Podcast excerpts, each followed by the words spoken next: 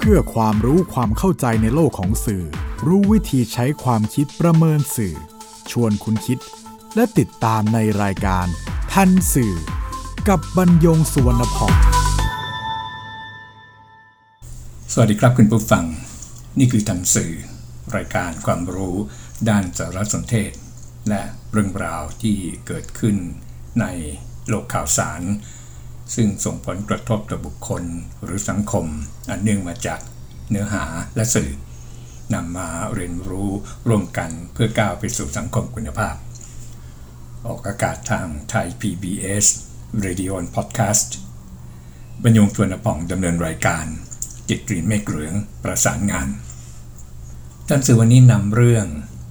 ข้อมูลอีกด้านของวัคซีนพระราชทานมาพูดคุยกับคุณผู้ฟัง ครับกรณีนายธนาธรจึงรึ่งเรืองกิจนักการเมืองนอกสภา เมื่อคืนวันจันทร์ที่ 18 มกราคม 2564 ได้ทำรายการสดผ่านเพจ คณะก้าวหน้าเรื่อง วัคซีน พระราชทาน ใครได้ ใครเสีย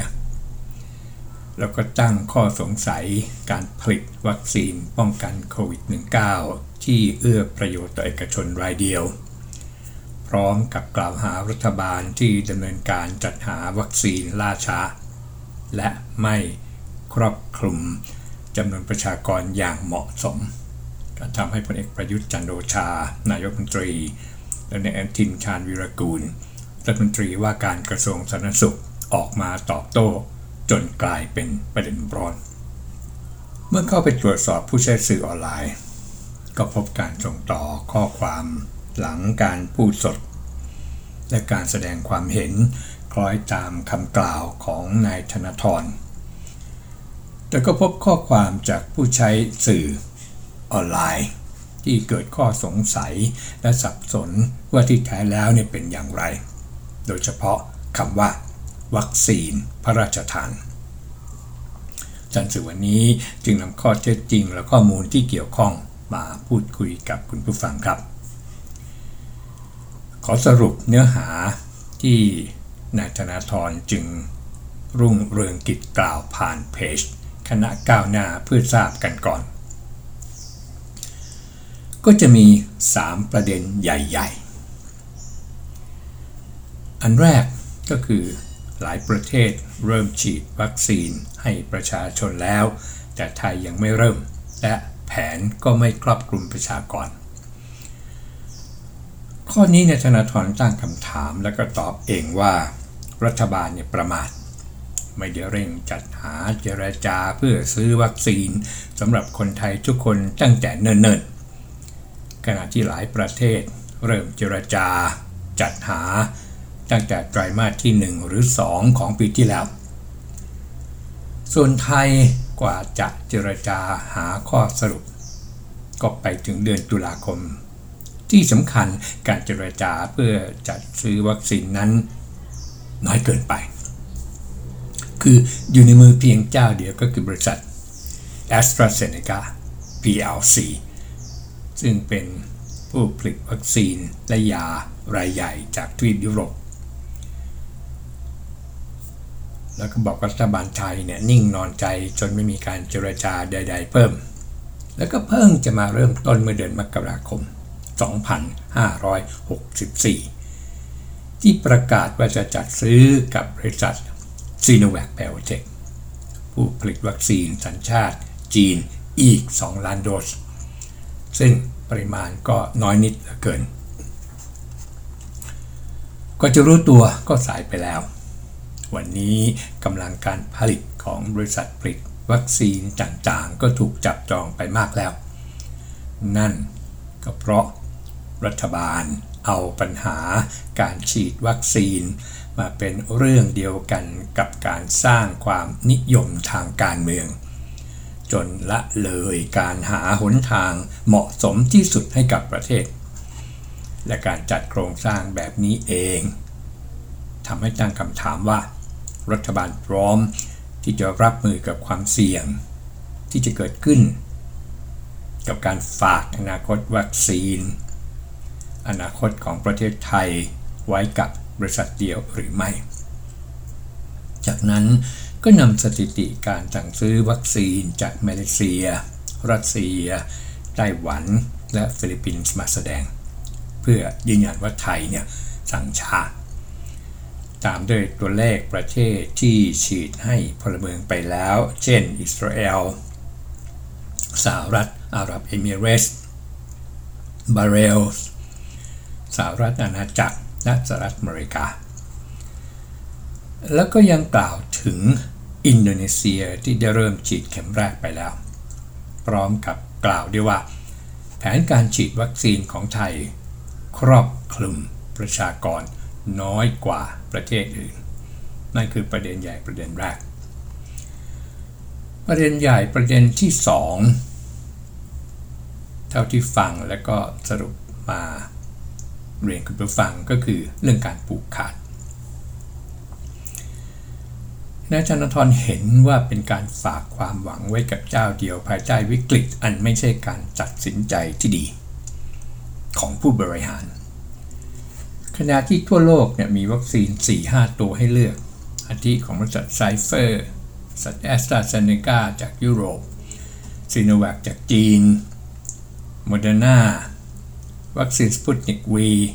และก็จากอินเดียที่อยู่ในระหว่างพัฒนา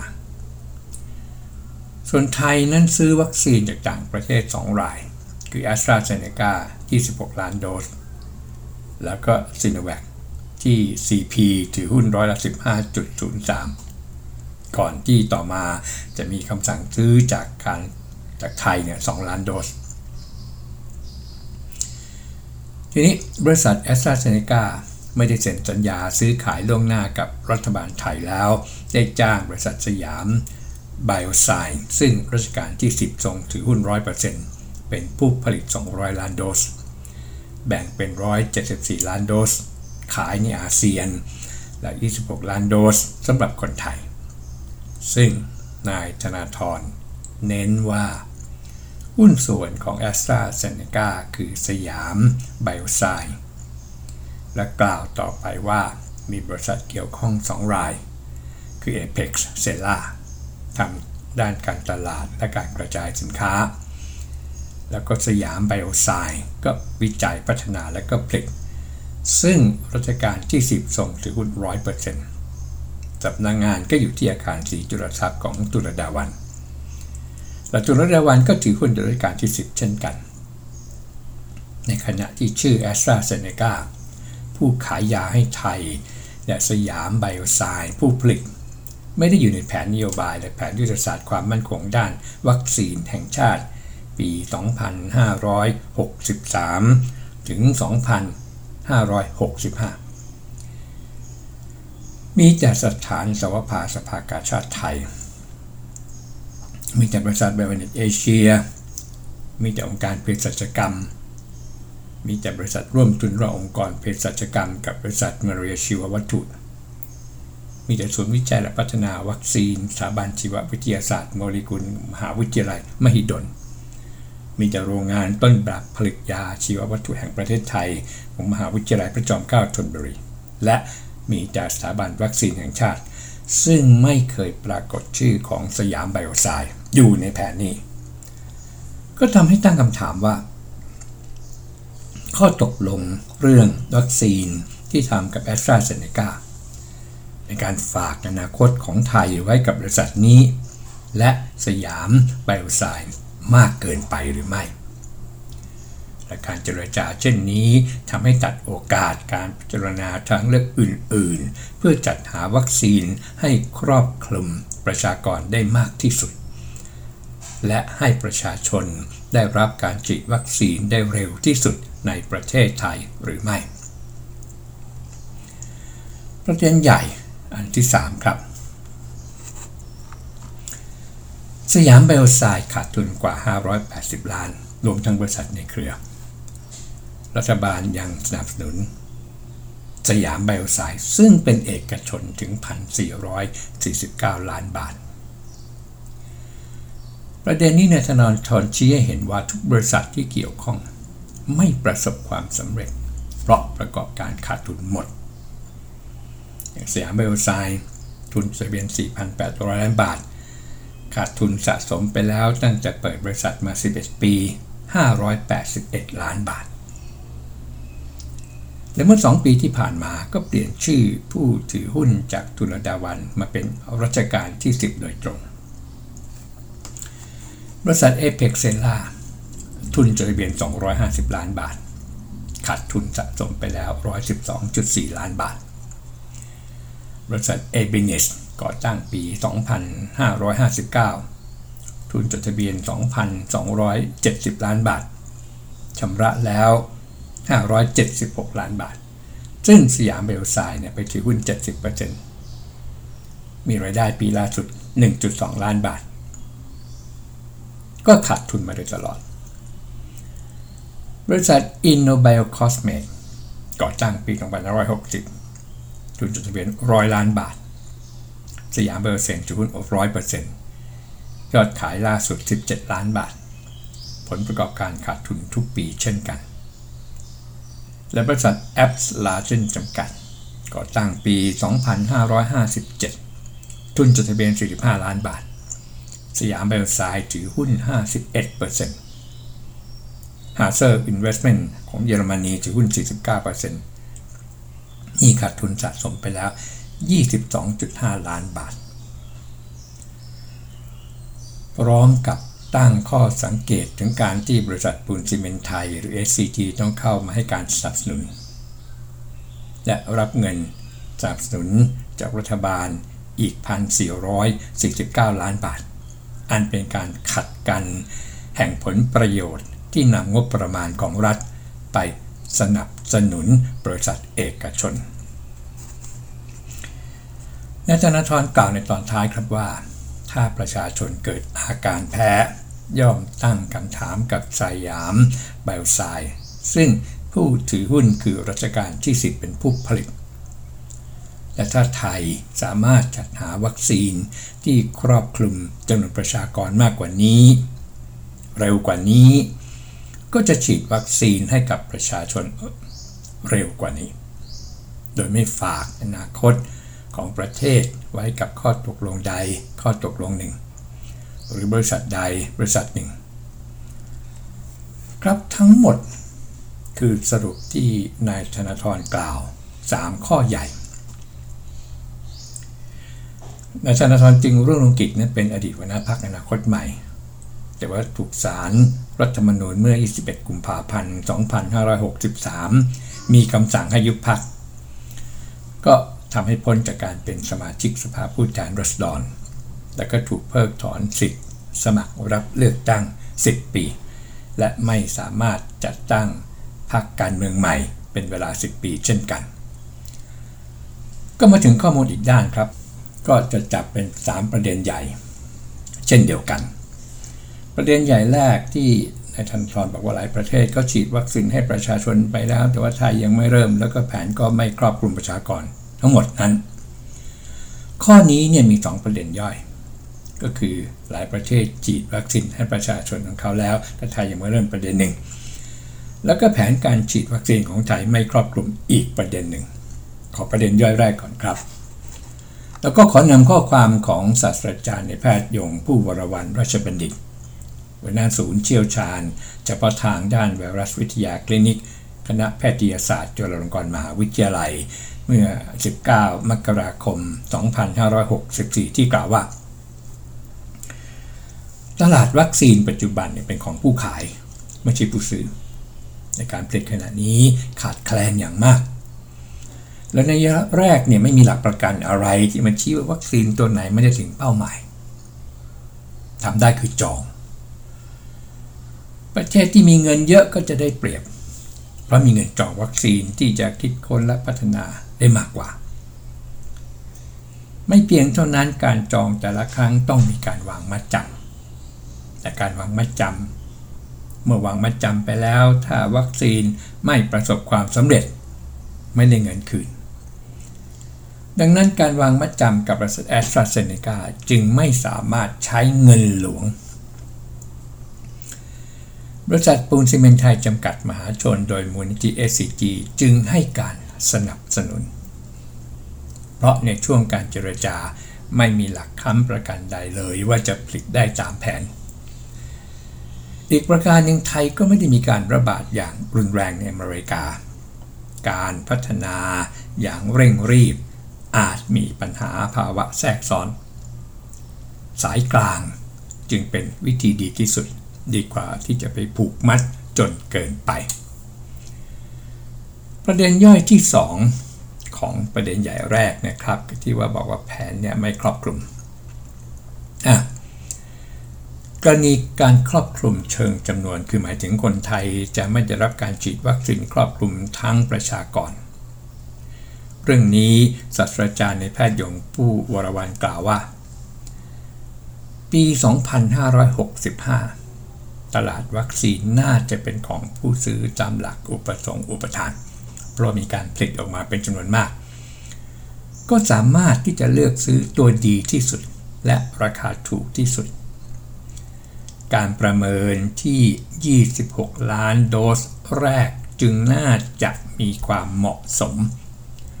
เพราะรอเวลาที่จะเลือกวัคซีนตัวดีที่สุด และราคาเหมาะสม เข้ามาเสริมในระยะสุดท้าย ดีกว่าที่จะทุ่มเงินมาจำไปทั้งหมด แล้วในที่สุดก็ไม่สามารถจะเลือกชนิดวัคซีนได้ ก็จะเสียเงินค่ามาจำไปโดยเปล่าประโยชน์ วัคซีนตัวแรกที่ออกมาก็ไม่จำเป็นว่าจะต้องเป็นวัคซีนดีที่สุด อีกประการหนึ่งการให้วัคซีนจำนวนล้านคนต่อวันเป็นไปไม่ได้ การบริหารวัคซีนต้องรอบคอบตั้งแต่โลจิสติกคือการขนส่ง จนถึงการให้ลงทะเบียน ทุกอย่างเร่งไม่ได้ และไม่สามารถจะไปบังคับว่าทุกคนต้องฉีด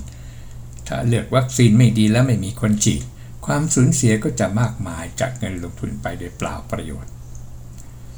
สิ่งที่ประเทศไทยทำอยู่ในขณะนี้มีความเหมาะสมแล้ว คือพอเพียง พอดี บนพื้นฐานประมาณตน โดยใช้ความรู้และพึ่งพาตนเองตามรอยพระราชดำริปรัชญาเศรษฐกิจพอเพียง ซึ่งเป็นเรื่องที่ดีอยู่แล้ว นั่นเป็นเชิงจำนวน ทีนี้มาถึงเชิงกลุ่ม คือหมายถึงคนไทยเนี่ยจะไม่ได้รับการฉีดวัคซีนทุกกลุ่มอายุนั้น ศาสตราจารย์ในแพทย์ยงผู้วรวันกล่าวถึงเด็กต่ำกว่าอายุ 18 ปี ที่จะยังไม่ได้รับการฉีดวัคซีนในปี 2564 ว่า การวิจัยและพัฒนายังครอบคลุมไปไม่ถึง จึงต้องตัดกลุ่มเด็กออกไป เป็นประชากรผู้ใหญ่เท่านั้นที่จะได้รับวัคซีน แม้จีนซึ่งผลิตวัคซีนเป็นจำนวนมาก ก็ยังไม่คิดที่จะให้ถึง 50 หรือ 60%ของประชากร และแม้ ประเทศพัฒนาแล้วอย่างสหรัฐอเมริกา จากผลการสำรวจความเห็นการฉีดวัคซีนป้องกันโควิด -19 ที่ผลิตขึ้นใหม่โดย Gallup Panel เมื่อ 17 พฤศจิกายน 2563 พบคนอเมริกัน ที่ต้องการฉีดเนี่ยเพียงร้อยละ 42 ไม่ถึง 50%ครับย่างก็ตามการให้วัคซีนในปัจจุบันเป็นวิธีการเสริมจากการป้องกันที่มีอยู่แล้ว ก็คือการสวมหน้ากากอนามัย ล้างมือกำหนดระยะห่าง ถ้าทำได้ดีการให้วัคซีนก็ไม่ถึงกับต้องเร่งรีบมากจนเกินไป รอ การศึกษาให้ได้วัคซีนที่ปลอดภัยดีกว่า นั่นก็คือประเด็นใหญ่ ประเด็นแรก ประเด็นใหญ่ประเด็นที่ 2 ข้อมูลอีกด้านหนึ่งครับ ที่บอกว่ารัฐบาลให้สยามไบโอไซน์ผูกขาดการผลิตกรณีนี้นายแพทย์นครเปรมศรี ผู้อำนวยการสถาบันวัคซีนแห่งชาติเมื่อ 19 มกราคม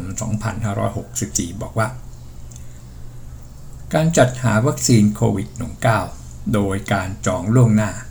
ได้ใช้ข้อมูลหลายองค์ประกอบ โดยเฉพาะรูปแบบของวัคซีนที่มีการพัฒนา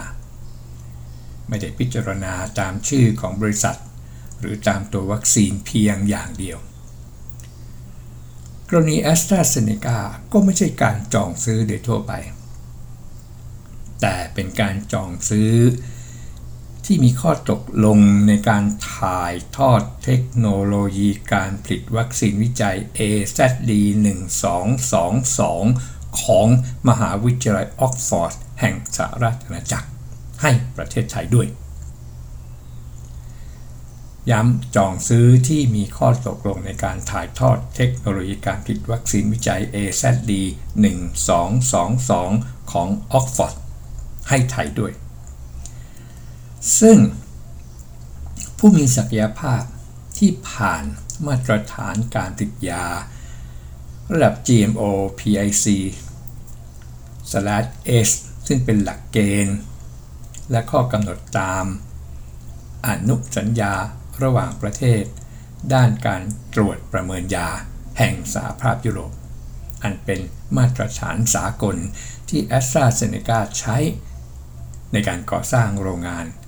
และควบคุมการผลิตทุกขั้นตอน GMO PIC/S เนี่ยนะครับ ก็คือตัว PIC เนี่ยก็คือ Pharmaceutical Inspection Corporation Scheme PIC/S แล้วก็สยามไบโอไซน์เนี่ยก็เป็นโรงงานเดียวซึ่งพร้อมที่สุดด้านการผลิต และบุคลากรในเอเชียตะวันออกเฉียงใต้ หรืออาเซียนที่ผ่านมาตรฐานนี้ นั่นคือคำตอบที่ออกซ์ฟอร์ดและแอสตราเซเนกาให้สยามไบโอไซเอนซ์ผลิตวัคซีนโคโรนาโดยเริ่มดำเนินการผลิตตั้งแต่ 16 ธันวาคม 2563 และคนไทยก็จะรับการฉีดวัคซีนกลางปี 2564 ส่วนสัญญาผูกพันที่รัฐบาลให้งบประมาณสนับสนุนสยามไบโอไซน์595 ล้านบาท ต่อมาก็เพิ่มเป็น 1,449 ล้านบาทนั้น สยามเอลไซจะให้คืนในรูปของวัคซีนที่ผลิตได้ในมูลค่าที่เท่ากัน วัคซีนที่จัดหาล่วงหน้า มีราคาถูกที่สุดในตลาด และสะท้อนต้นทุน ข้อกล่าวหาเลื่อนลอยและคลาดเคลื่อนควรจะหมดไป ไม่ควรโยงกับเรื่องการทำงานของสถาบันที่พวกเราเคารพรักนี่เป็นคำพูดของนายแพทย์นครเปรมศรีมาถึงข้อมูลอีกด้านในประเด็นใหญ่ อันที่ 3 ก็คือกรณีเสียไบโอไซด์และบริษัทในเครือขาดทุนกว่า 580 ล้าน บริษัทสยามเบลไซด์จำกัดเกิดจากพระราชปณิธานของในหลวงรัชกาลที่ 9 เมื่อปี 2552 ที่ทรงเห็นความมั่นคง